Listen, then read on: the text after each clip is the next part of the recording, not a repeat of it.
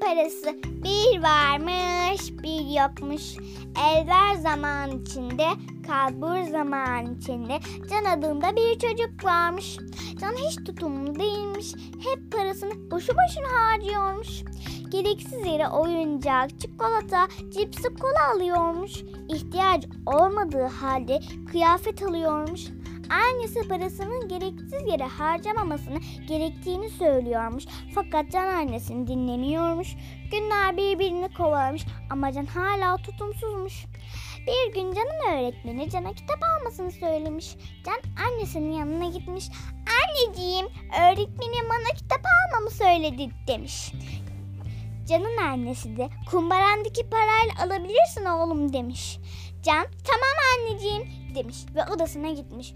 Kumbarasını açtığında hiç parası yokmuş. Eyvah ben şimdi kitabımı nasıl alacağım demiş. Parasının gereksiz yere harcadığının farkına varmış. O günden sonra parasını hiç boşu boşuna harcamamış ve tutumlu bir çocuk olmuş.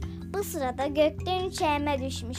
Biri bu masalı yazana, biri bu masalı dinleyen, biri de tutumlu çocuk olanlara.